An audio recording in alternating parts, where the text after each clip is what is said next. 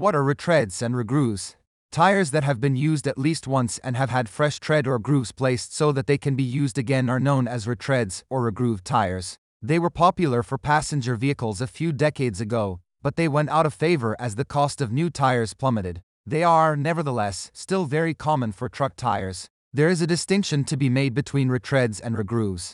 A fresh tread is put in a retread, but a deeper groove is made in regrooves to retain the tread depth. Why are retreads used?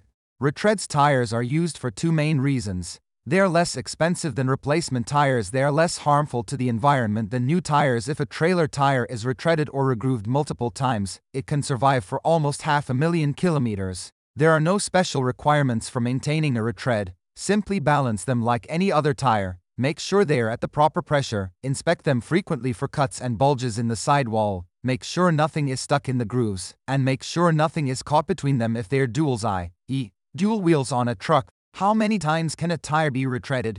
Depending on the type of use and whether the tire has any damage, a tire could be retreaded up to 10 times. How are retreads made?